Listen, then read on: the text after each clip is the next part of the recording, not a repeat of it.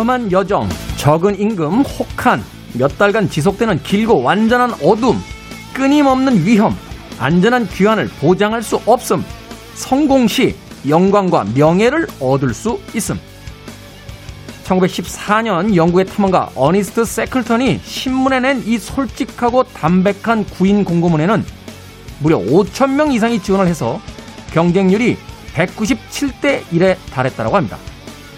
세상 그 무엇도 쉽지 않다는 것을 우리는 알고 있죠. 그렇기 때문에 우리를 진정 두근거리게 하는 것은 과장도 유혹도 아닌 솔직함과 진정성이 아닐까요? 김태훈의 시대음감 시작합니다.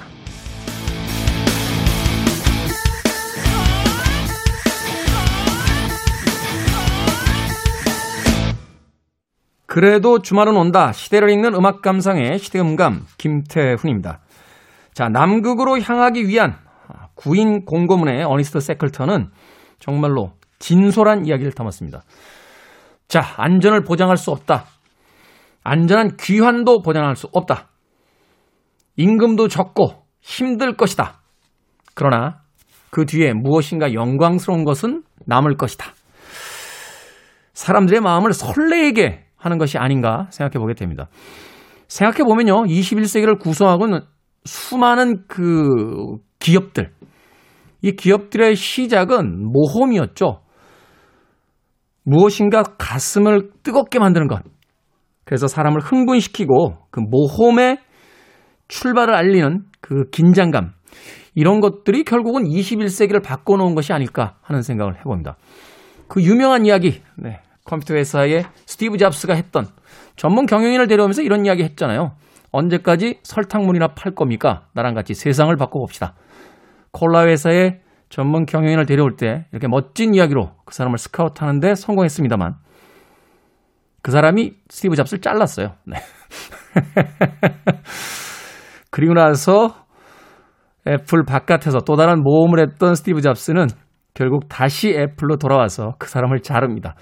자, 이런 돌고 도는 모험들, 그 모험 속에서 새로운 기업들이 생겨나고 21세기를 바꿀 만한 발명과 발견들이 이루어지는 건 아닐까 하는 생각이 듭니다.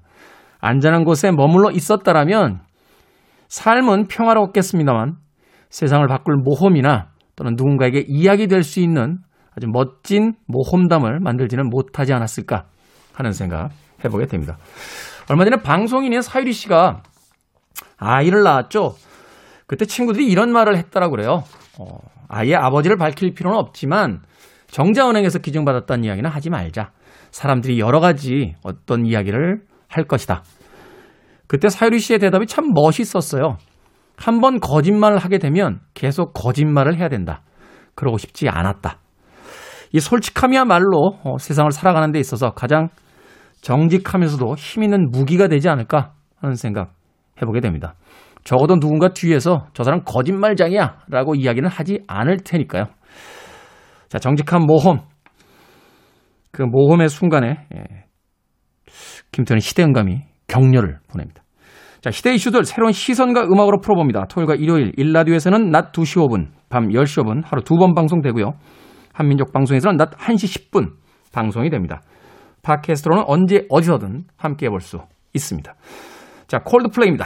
Adventure of a Lifetime.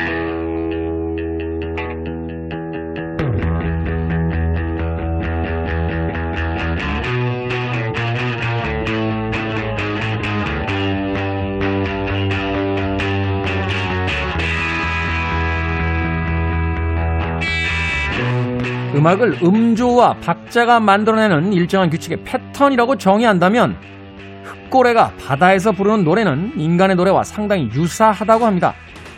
흑고래는 인류 이전부터 살아왔는데요. 그 말은 곧 어쩌면 인간이 음악을 만든 게 아니라 음악이 인류보다 먼저 태어났을 수도 있다는 얘기가 아닐까요?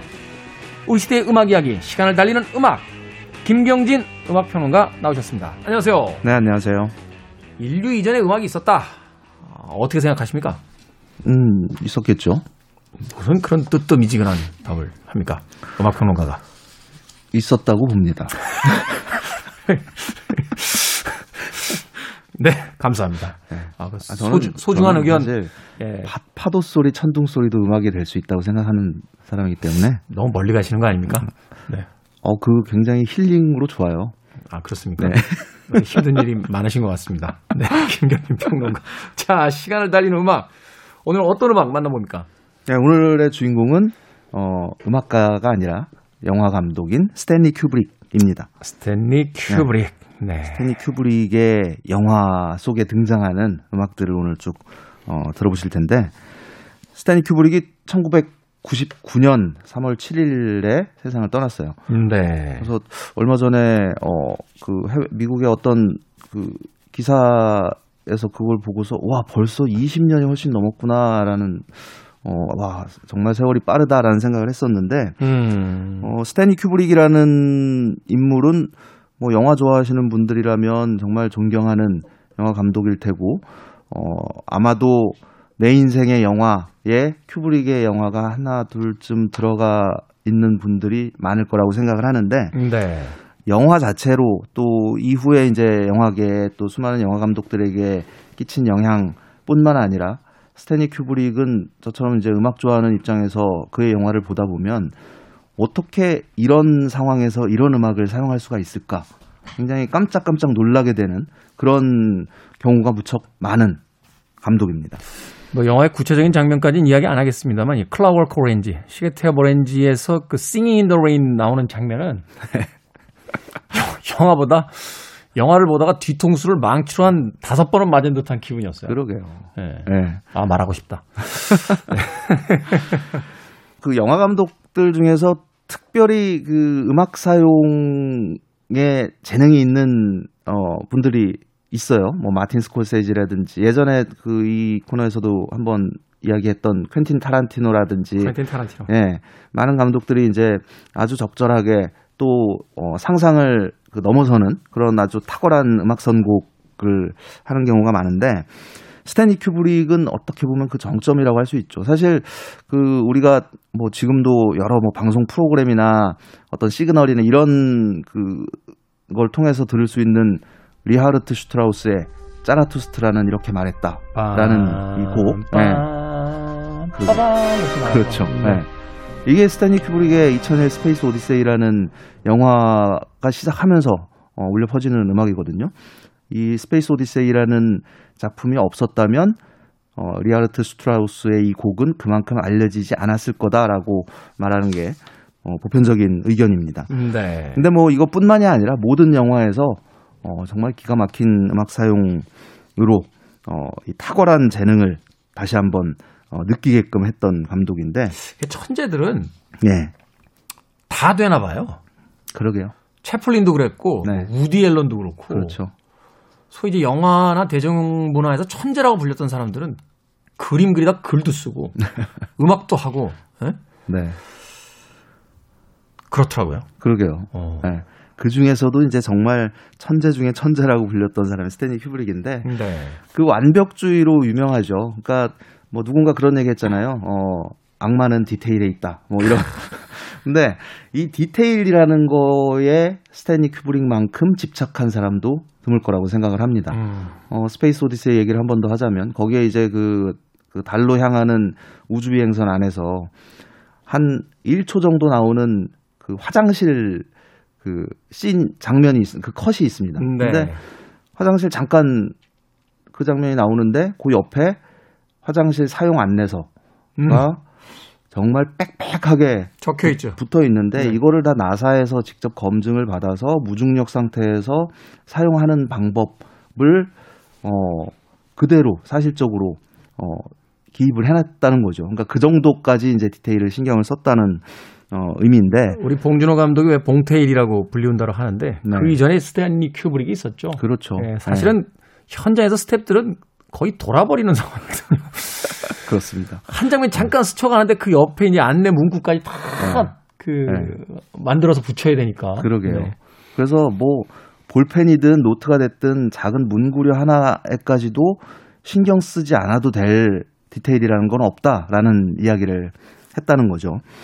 그 디테일 중에 하나가 음악입니다. 음. 그래서 어, 큐브릭의 영화에서 음악이 차지하는 비중은 영화 작품마다 다르긴 하지만 예를 들면 Space Odyssey도 그렇고 베리 린든이라는 작품 또 그 Full Metal Jacket이나 Eyes Wide Shut이나 이런 영화들에서 만약에 저 음악이 아니었다면 혹은 어, 음악이 빠져 있다면 이 효과는 굉장히 달라질 수 있을 거다라는 생각을 하게 되는 거죠. 음. 어, 오늘 그 큐브릭의 여러 영화들 가운데에서 음, 먼저 롤리타의 음악을 하나 어, 들을게요. 롤리타. 예, 네, 롤리타. 아주 네. 유명한 소설이죠. 음. 1962년에 이 그 블라디미르 나보코프라는 작가의 소설을 바탕으로 62년에 큐브릭이 영화로 만들었는데 어, 굉장히 논란이 됐던 작품이에요, 이것도. 롤리타 컴플렉스라는 말을 만들어낸 소설이기도 한데 그 나보코프의 원작을 큐브릭식으로 해석을 해서 어, 영화로 옮긴 작품입니다. 여기에 그 음악을 담당한 인물이 넬슨 리들이라는 사람이에요. 넬슨 리들. 네, 넬슨 리들은 1940년대부터 여러 그 유명 그 가수들의 오케스트라 연주를 담당했던 인물인데, 네. 뭐 프랭크 시나트라나 냇 킹 콜, 또 뭐 엘라 피츠제랄드 이 전성기의 이 뮤지션들의 오케스트레이션을 대부분 담당했다고 봐도 되는 인물입니다. 음. 넬슨 리들이 맡은 이 음악 중에서 롤리타 그 보신 분들은 알겠지만 거의 초반 장면에 험버트라는 이 교수가 롤리타를 처음 보는 장면이 나와요. 뒷뜰에서 이렇게 일광욕을 하고 있는 어, 이 소녀를 보는 장면이 나오는데 그때 나오는 음악이 롤리타 야야라는 곡입니다. 제목이 재밌어요. 넬슨 네. 리들의 곡입니다. 곡으로 들어보겠습니다. 자, 스탠리 큐브릭의 작품 롤리타 중에서 넬슨 리들의 음악 롤리타 야야 듣습니다. 스탠리 큐브릭의 영화 롤리타 중에서 넬슨 리들의 음악 롤리타 야야 들으셨습니다. 자, 김태훈의 시대음감 오늘은 김경진 평론가와 함께 현대 영화계 거장 스탠리 큐브릭 감독의 영화 속 음악들 만나보고 있습니다. 자, 다음 음악은 어떤 음악입니까? 네, 1971년에 어, 개봉됐던 시계 태엽 오렌지라는 작품. 아, 이거 참 전설의 작품이었어요. 국내에서 볼 수가 없어서 사실은 네. 80년대에 그 한참 영화 보던 시기에 불법 복제품 그 비디오 테이프를 이렇게 네, 봤었는데 맞아요. 이게 무슨 내용인지 잘 모르겠고 사실 네. 보고 나서 충격만 남는 맞아요. 네. 네. 정말 그 충격 그 이미지 강렬한 이미지가 준 충격 때문에 도대체 뭐지 이 사람은 이 영화 이런 영화를 만든 사람은 뭘까 하는 생각을 했던 작품이었죠. 그러니까 음, 어떤 네. 어 인간에 내재된 폭력이라는 거를 테마로 해서 굉장히 그 비비 틀고 정말 어 표현 수위 자체가 정말 엄청났던 그래서 그 처음 개봉됐던 영국에서도 상영 금지가 돼요. 그러니까 상영 금지라기보다는 워낙 논란이 많으니까 큐브릭 자, 본인이 아예 내려버립니다. 음. 그래서 영국에서 이 작품이 어, 정식으로 상영될 수 있었던 때가 그가 세상을 떠난 후라는 거죠. 그래요? 네. 오. 그래서 그 시계테 오렌지는 스탠리 큐브릭의 가장 많은 그 논란을 불러일으켰던 영화인데 여기서 음악을 맡은 인물은 월터 칼로스라는 어, 무그 신시사이저를 연주했던 인물입니다. 무그라는 게 이제 건반이죠? 그렇죠. 네. 네. 그 신시사이저의 대중화에 큰 기여를 했던 인물인데 예를 들면 그 월터 카를로스가 연주하는 베토벤의 어, 합창교향곡이라든지 음. 또 다채로운 이제 클래식 음악이 또 놀라운 장면에 등장을 하죠. 근데 아, 까 이제 잠깐 악행을 다 저지르고 집에 와서 쉴 때 나오잖아요. 네, 그렇죠. 네. 장엄하게. 네. 아까 말씀하셨던 것처럼 어, Singing in the Rain이라는 곡을 이 주인공이 정말 이 폭력적인 주인공이 폭행을 가하면서 어, 신나게 부르는 노래 참 그래서 이 장면이 더 섬찟했던 것 같아요. 예, 어, 그러면서 그렇습니다. 이제 스테니 큐브릭은 이 폭력적인 장면에 그 이 사랑의 찬가 같은 노래를 끼워 넣으면서 그러게요. 그 장면을 좀 더 기괴하게 만들어내고 그래서 예. 폭력에 대해서 좀 더 생각해보게 만드는 맞습니다. 예. 그런 어떤 효과를 줬던 게 아닌가 하는 생각이 듭니다. 예. 그러니까 늘 좀 그 그런 의도를 가지고 어, 음악을 사용한 사례가 많이 있는 것 같아요. 음, 네. 그래서 Singin' in the Rain이라는 이 정말 기분 좋고 유쾌하고 어, 사랑스러운 곡이 그 정말 잔, 이 잔혹한 어, 인간성을 지닌 이 폭력 장면에서 어, 그 입에서 나옴으로써 거리를 두게 만드는 음. 정말 예, 굉장히 그 묘한 느낌이 드는 그 장면이었는데 원래 그 1952년 할리우드 뮤지컬 영화 그 진 켈리가 주연했던 영화의 주제곡이 진 켈리가 노래를 불렀고 그래서 네. 이 진 켈리가 노래 부르는 장면은 영화사상 가장 뭐 위대한 장면 뭐 음. 이런 식으로 이제 어, 언급이 되는 어, 작품입니다. 이 Singin' in the Rain이 그 시계태엽 오렌지에서 알렉스가 이제 자기가 부르는 씬으로 나오는데 어, 다 끝나고 엔딩 크레딧이 올라올 때 진 켈리의 목소리로 어, 이 노래가 또 흐릅니다. 그래서 어 사실 그 결말도 굉장히 좀 어떻게 보면 황당해요. 좀 어, 뭐 이- 뭔가 머리를 맞은 것 같은 그런 어, 멍해 있는 상태에서 스포일러라서 얘기는 안 하겠습니다. 네. 그 말컴 맥도웰이죠. 그렇죠. 음, 주연 배우가 이 스크린을 향해서 이렇게 씩 웃을 때, 어, 그래서 그런 멍한 상태에서 Singin' in the Rain이 나오면서 또 이 아주 독특한 감정이 어, 끌어오르는 거죠. 음, 네, 이 노래를 오리지널로 들어보겠습니다. 스탠리 큐브릭입니다. 시계 태엽 오렌지, Clockwork Orange 중에서 Singin' in the Rain 듣겠습니다. 진 켈리의 목소리로 들어봤습니다. Singing in the Rain. 사실은 이 곡은 어, 동명 타이틀의 영화에 수록됐던 곡인데 스탠리 큐브릭이 예, Clockwork Orange라고 하는 자신의 영화에 이제 다시 예, 수록하면서 네. 화제가 되기도 했습니다. 아니 이렇게 아름다운 곡을 어떻게 그렇게 씁니까? 그러게 말입니다. 갑자기 기분이 나빠지는데요. 네. 너무너무 아름다운 어떻게 보면 이제 뮤지컬 영화 역사상 가장 위대한 장면이라고 하는 네. 이 영화 때문에 왜 가로등만 보면 이렇게 한 번쯤 이렇게 매달려 보잖아요. 그 라라랜드인가요? 그 네, 영화 보면 네, 라이언 고슬링이 네.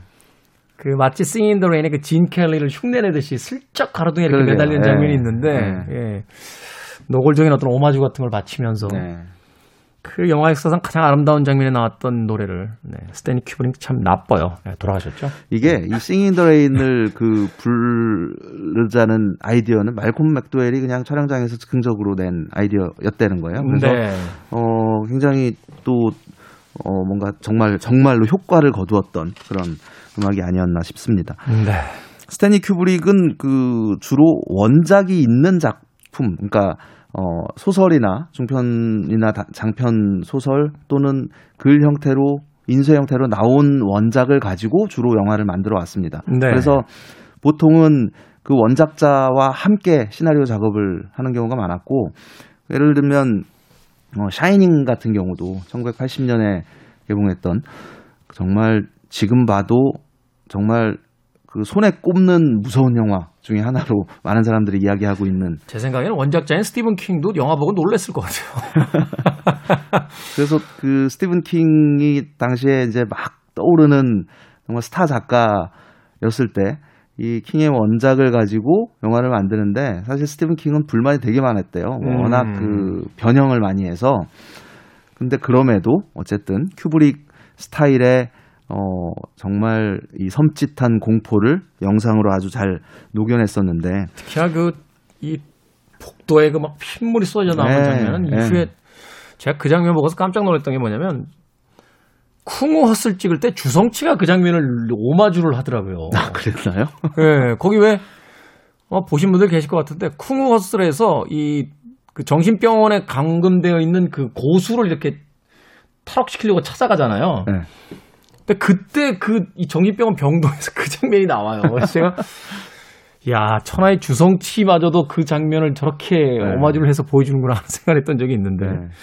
어찌됐건, 네. 그 스필버그가 Ready Player One이라는 영화에서 아예 이 Shining의 요 장면을 그대로 그냥 다시 재현을 했죠. 네.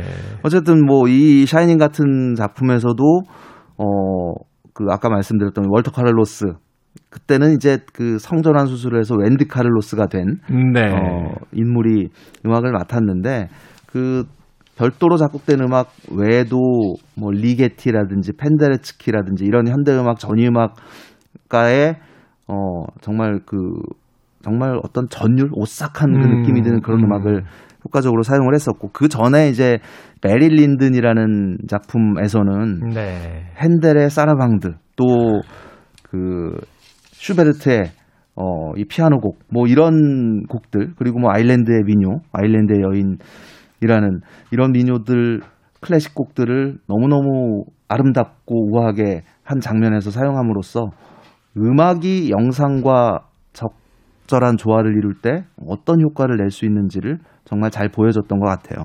네.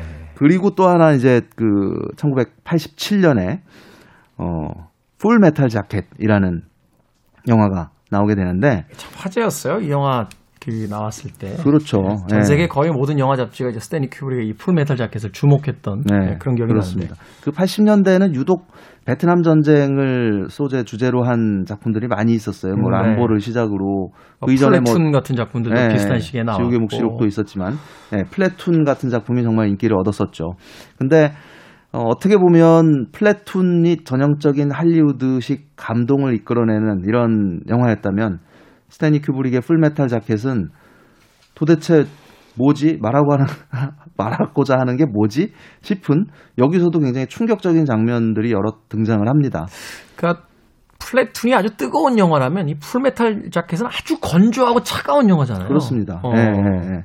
그래서 그 당시에 이제 베트남전을 주제로 했던 여러 영화들이 그 60년대 고 무렵의 음악들을 많이 사용을 합니다. 네. 큐브릭도 마찬가지예요. 이 영화에서 60년대 그 중후반 그 당시에 이제 병사들이 즐겨 들었던 음악을 영화에 이제 적절하게 사용을 하고 있고 엔딩에서는 이제 어 롤링스톤스의 Paint It Black이 이렇게 흘러나오죠. 네. 그러니까 그런 음악들이 많이 사용이 됐는데 그 중에서 그 이 오프닝 장면도 굉장히 인상적이에요. 해병대에 이제 입대하는 신병들이 이제 머리를 머리를 깎죠. 다 밀고 있는 그 모습이 이렇게 쭉 나열이 되는데 이때 흐르는 음악입니다. 자니 라이트라는 그 60년대 컨트리 가수가 있었어요. 자니 라이트가 1965년에 발표했던 Hello Vietnam이라는 곡입니다. 아주 경쾌하고 그러니까 이제 내용은 그렇지 않지만 어 그 멜로디라든지 곡의 분위기가 굉장히 밝아요. 그래서 음. 이것도 어떻게 보면 아이러니죠. 전쟁 이 죽을지도 모르는 이 전쟁터에 가는 어, 병사들이 머리를 깎고 정말 어, 표정은 정말 다 굳어 있는데 이렇게 밝고 경쾌한 노래가 어, 흐르는 거예요. 그래서 그 헬로 비- 비에트남이라는 풀메탈 자켓에 수록된 곡을 들어보겠습니다. 풀메탈 자켓 중에서 조니 라이트의 음악 헬로 비엣남 듣습니다. 조니 라이트의 헬로 비엣남 풀메탈 자켓 어, 영화 중에서 들려드린 곡이었습니다.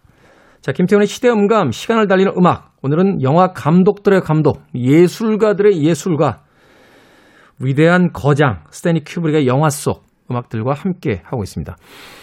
그때 참 인상적이었던 이야기 중에 하나가 워너브로더스 소속이었잖아요. 네. 워너브로더스가 사실 상업 영화 만드는 그런 영화사인데 스탠리 큐브릭한테는 전권을 다 줬다고 그러더라고요. 그렇죠. 네. 어, 그러니까 이런 감독은 흥행과 상관없이 우리가 밀어준다. 네. 그래가지고 생전에 거의 뭐 워너브로더스로부터 전권을 위임받은 몇안 되는 감독이었다. 뭐 이런 얘기를 하기도 하던데. 그렇습니다. 근데 이 스탠리 큐브릭이라는 사람 이제 뉴욕 출신이고 뉴욕의 이제 유대인 집안에서 태어난 인물이고 근데 어렸을 때 참 공부하고는 거리가 멀었던 사람이에요. 고등학교 때 학교도 거의 안 가고 친구들이 그냥 동네에서 나이트클럽 다니고 이럴 때 그 당시가 이제 이 스탠리 큐브릭이 한창 자라나는 청소년기에 그가 어, 어느 시, 시기였냐면 소위 말하는 할리우드의 그 전성기. 음, 전성기였다가 살짝 꺾일 무렵 TV가 이제 가정에 보급이 되면서 60년대로 이제 들어가는 거죠. 예, 아, 아, 60년대 50년대 초반 50년대 초반. 예. 아. 그래서 그 할리우드의 전성기가 살짝 꺾일 무렵이었습니다. 근데 음. 이때 그 할리우드 영화가 한풀 꺾이면서 유럽의 예술 영화들이 대거 수입이 되기 시작해요. 근데 이 예술 영화들을 보면서 어 그러니까 뭐 이 스탠리 큐브릭의 말로는 그 한 4, 5년 동안 나온 모든 영화를 다 봤다라고 할 정도로 극장에서 살았던 거죠. 근데 어 학교 공부하고는 거리가 멀었지만 아버지는 의사였거든요. 근데 네. 아버지는 아들이 의사가 되기를 바라고 있었고, 근데 공부는 안 하고, 그래도 뭐, 뭐에도, 뭐, 좀 집중을 시켜야 될 것 같아가지고, 카메라를 하나 사줍니다. 네. 근데 카메라에 빠져들게 된 거예요. 음. 그래서 고등학교 졸업하기도 전에 그 당시에 이제 유명한 그 사진 중심의 잡지였던 룩이라는 룩. 잡지에 예, 사진 기자로 들어가게 됩니다. 음. 18살에. 근데 이때 그, 이, 이 큐브릭이, 어, 이 룩에 들어갈 수 있었던 사진이 하나 있어요. 지금도 그, 유, 그 인터넷에 검색하면 나오는데, 네. 그 루즈벨트 대통령이 세상을 떠난 날, 그 신문에 가판대, 그 모든 신문의 이제 헤드라인이 다 이제 프랭크 루즈벨트 대통령 서거, 뭐 이제 이런 기사로 도배가 됐다는 거죠. 근데 그 거리를 지나다가 어느 신문 가판대에서 큐브릭이 그 신문을 파는 그 주인한테 좀 대통령이 세상을 떠났으니까 슬퍼하는 표정 좀 지어달라고 요청을 음. 했대요. 그 사진이 말하자면 히트를 칩니다. 어. 네. 그래서 그, 야, 어린 감성에 이런 그 이미지가 나올 수 있구나 싶은 사진인데, 룩에서 이제 사진 기자로 일하, 일을 하면서 다양한 사람들도 만나보고 어떤 그, 그, 프레임 안에 들어가는 이미지에 대한 감각을 익히게 되는 거죠. 네. 그래서 본인이 이제 꿈꾸던 그 영상, 그러니까 영화에 대한 꿈을 사진 작가를, 사진 기자를 하면서 자연스럽게 익히게 됐고, 보통 이제 영화 감독들이 데뷔를 하거나 자기의 영화를 만들 때 그 거치는 과정들이 있어요. 뭐 어떤 견습생으로 시작을 한다든지 아니면 정식으로 영화 공부를 한다든지 뭐 이런 게 대부분인데 큐브릭은 모든 걸 다 독학으로 익혔다는 거죠. 그래서 첫째요. 왜냐면 스탠리 큐브릭을 누가 가르쳐요? 그렇게 말입니다. 근데 이 스탠리 큐브릭이 평생 만든 장편 영화 숫자가 13편입니다. 굉장히 적은 숫자예요. 많지 않네요. 적은 숫자예요. 40년 이상을 활동을 했으니까 그 활동 기간에 비하면 스파르타쿠스도 그 중에 하나로 들어가나요? 그렇죠. 포함해서인데 사실은 스파르타쿠스는 어 스탠리 큐브릭이 내 영화가 아니다라고 이제 선언을 했던 작품이거든요. 그거 그때는 커, 이제 커크 더글라스가 자기 마음대로 만들었다고 하는. 그렇죠. 네. 커크 더글라스가 모든 걸 다 했고 뭐 각본을 그 달턴 트럼보라는 또 아주 유명한 어, 시나리오 작가가 쓰긴 했지만 이거를 작업을 하면서 큐브릭이 깨달은 게 있습니다. 내가 영화를 계속 만드는 한 모든 모든 거를 내가 통제를 해야 된다. 전권을 가지고 해야 그렇죠. 된다. 네. 네. 그래서 그 할리우드의 그 생리에 환멸을 느끼고 영국으로 건너가요. 음. 그래서 스파르타쿠스 이후 작업한 모든 영화들은 다 영국에서 제작된 영화들입니다. 네. 롤리타부터 아이즈 와이드 셧까지. 근데 재밌는 거는 스탠리 큐브릭이 어 그 파일럿 비행사 비행기 조종할 수 있는 자격증까지 있었던 인물이거든요. 네. 근데 평생 비행기를 안 탔대요. 왜요? 무서워서 대박이네요. 추락할까봐. 대박입니다. 그래서 어 모든 거를 다 영국에서 촬영을 했고 뭐 다른 장면이 필요한 일이 있으면 촬영팀을 보내서 뭐 찍게 해 오거나 그래서 아니면은 어디 최소한 그 움직이는 폭을 최소화한 거죠. 배를 타고 움직이거나 기차를 타고 움직이거나 아니 우디 앨런처럼 뉴욕에서 벗어나지 않던 감독도 말년이 돼서는 관광 영화 찍잖아요. 네. 그렇죠. 뭐 파리도 가고 파리도 가고 네. 막 로마도 가고 이러는데 그 이전까지는 뉴욕에서 벗어난 적도 없다라고 했던 사람인데 그러게. 스탠리 큐브릭은 아예 비행기 탈 생각도 안 했다. 네, 그렇습니다. 음. 그래서 어 그 스파르타쿠스 이후 롤리타가 이제 그 어느 정도 좋은 평가를 받고 관객 그 흥행으로서도 좀 주목할 만한 성과를 거두게 되면서 어 그 스튜디오 그 할리우드 제작자들도 주목을 하게 되는 거죠. 네. 그렇게 해서 1964년에 만든 작품이 닥터 스트레인지 러브라는 작품입니다.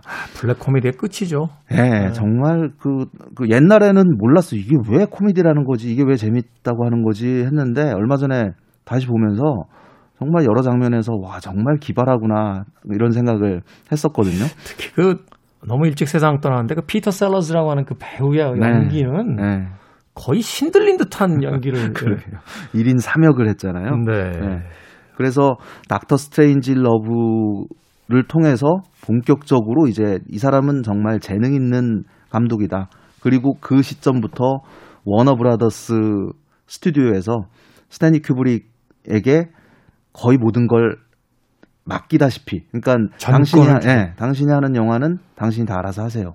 거의 이런. 그러니까 어 그런 가능성을 알아본 거죠. 이 사람이 마음대로 하고 어, 일반적인 그 관습적인 룰에서 벗어나 있지만 그리고 할리우드가 요구하는 원하는 그런 결말이나 스토리 라인을 가지고 있지 않지만 그래도 이 사람의 영화는 관객을 끄는 힘이 있다라고 판단한 영화이기도 겁니다. 하다. 네. 그래서 그 정점에 있는 작품이 사실은 2001 스페이스 오디세이라는 작품이라고 생각을 합니다. 사실은 2001 스페이스 오디세이는 처음 볼 때 자잖아요.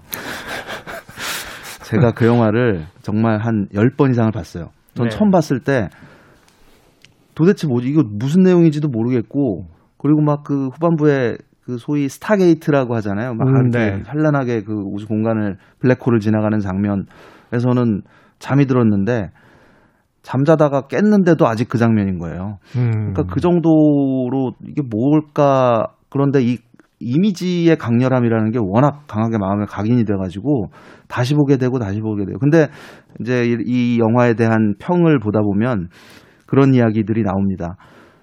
아무도 이 영화가 의미하는 바를 모르지만 누구나 이 영화에 대한 얘기를 한다.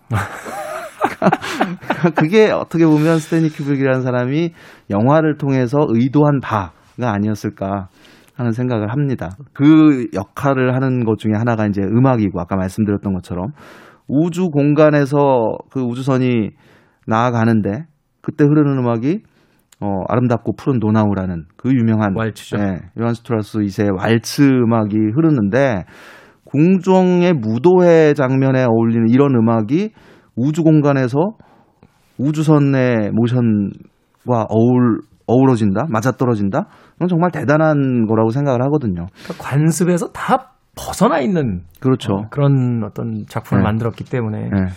그래서 이제 그런 클래식 음악의 적극적인 사용 그리고 어울리지 않을 거라고 생각하는 장면에 사용함으로써 더 큰 효과를 얻어내는 음. 그런 스타일이 스탠리 큐브릭 이후로 어, 조금 더 보편화가 됐다고 볼 수 있습니다. 웬만한 배짱이 아니면 쓸 수가 없는 음악들인데 그렇죠. 자신이 있었던 거죠. 네. 자, 스탠리 큐브릭에 대한 영화 그리고 영화 속 음악 이야기들 나누고 있습니다. 자, 이제 끝곡 소개를 해주셔야 될 것 같아요. 네, 마지막 곡은 그의 마지막 영화 1999년에 개봉됐던 Eyes Wide Shut이라는 영화에서 준비했습니다. Eyes Wide Shut은 그 톰 크루즈와 니콜 키드먼 당시 이제 부부였던 그 할리우드 최고의 배우 커플이 출연해서 화제가 되기도 했는데 네. 이것도 이제 이게 이제 원작이 그 1920년대 그 오스트리아의 아르투어 슈니츨러라는 작가의 어, 꿈의 노벨레라는 소설을 원작으로 한 작품이거든요. 네. 근데 어 그 살짝 설정을 바꿔서 원래 배경이 이제 빈 비엔나였는데 소설에서는 어, 현대의 뉴욕으로 배경을 옮깁니다. 어 영화 제작 시사회를 하고 며칠 후에 큐브릭이 이제 세상을 떠나죠. 그러니까 개봉하는 거는 못 본 거예요. 네. 근데 이제 여기에도 굉장히 인상적인 여- 그 음악들이 많이 흐릅니다. 영화가 시작하면서 함께 나오는 음악이 그 쇼스타코비치의 유명한 재즈 Suite 왈츠 넘버 2라는 작품이 흐릅니다. 이 음악은 참 여러 군데 쓰였어요. 번지 점프를 하다에서도 그랬죠. 네, 이 음악이 네. 쓰였었고 또또 다른 뭐 외국 작품도 국내 작품들이 굉장히 많이 쓰였던 네, 작품입니다. 그렇습니다. 그래서 그 쇼스타코비치의 음악을 비롯해서 여기에도 뭐 다채로운 그 리게티를 비롯해서 또 아이작 헤이스의 Thing이라는 음, 뭐이 네. 노래도 마치 탐 크루즈의 그 주제가처럼 흐르고 근데 아무래도 가장 인상적인 곡은 그 쇼스타코비치의 곡이라고 생각이 드는데 이 Eyes Wide Shut이라는 작품 논란이 많이 됐죠. 그 외설성이랄까? 근데 네. 여기에서도 그 이렇게 보다 보면 뭐 외설스럽다거나 이런 느낌이 든다기보다는 굉장히 뭔가 기묘하죠. 위화감, 예, 어, 기묘해요. 예. 예. 굉장히 이렇게 거리를 선- 두게 바라보게 되는. 섬찟하다고 해야 될까요? 그렇죠. 예. 네. 그 위선적인 어떤 귀족 사회, 이 그 부르조아들의 어떤 그렇죠. 그, 어, 뭐 이런 것들이 굉장히 섬찟하게 다가오는. 맞습니다. 어, 예, 어. 예. 이 영화의 테마는 딱 하나예요. 결혼 생활의 위기. 음. 예. 근데 그게 이제 큐브릭 자신이 느끼고 있던 바를 어, 옮긴 작품인데 말하자면 좀 해피엔딩이죠. 큐브릭 작품으로서는 보기 드물게. 예. 네. 그래서 가장 개인적인 그 큐브릭의 영화라는 이제 평가도 받고 있는 작품인데 이제 인상적인 음악 중에 하나가 이제 쇼스타코비치의 왈츠 2라는 작품입니다. 자, 이 음악을 들으면서 스탠리 큐브릭의 영화 세계와 작별하도록 하겠습니다. 거장이긴 한데 예, 머리가 아파요. 얘기를 듣다 보니. 자, 음악평론가 김경진 씨와 함께 했습니다. 고맙습니다. 네, 고맙습니다. 저도 이 곡 소개해드리면서 작별 인사 드리겠습니다. 영화 Eyes Wide Shut에 나왔던 쇼스타코비치의 Jazz Suite Waltz 2라는 곡 오늘 끝곡입니다. 지금까지 시대영감의 김태훈이었습니다. 고맙습니다.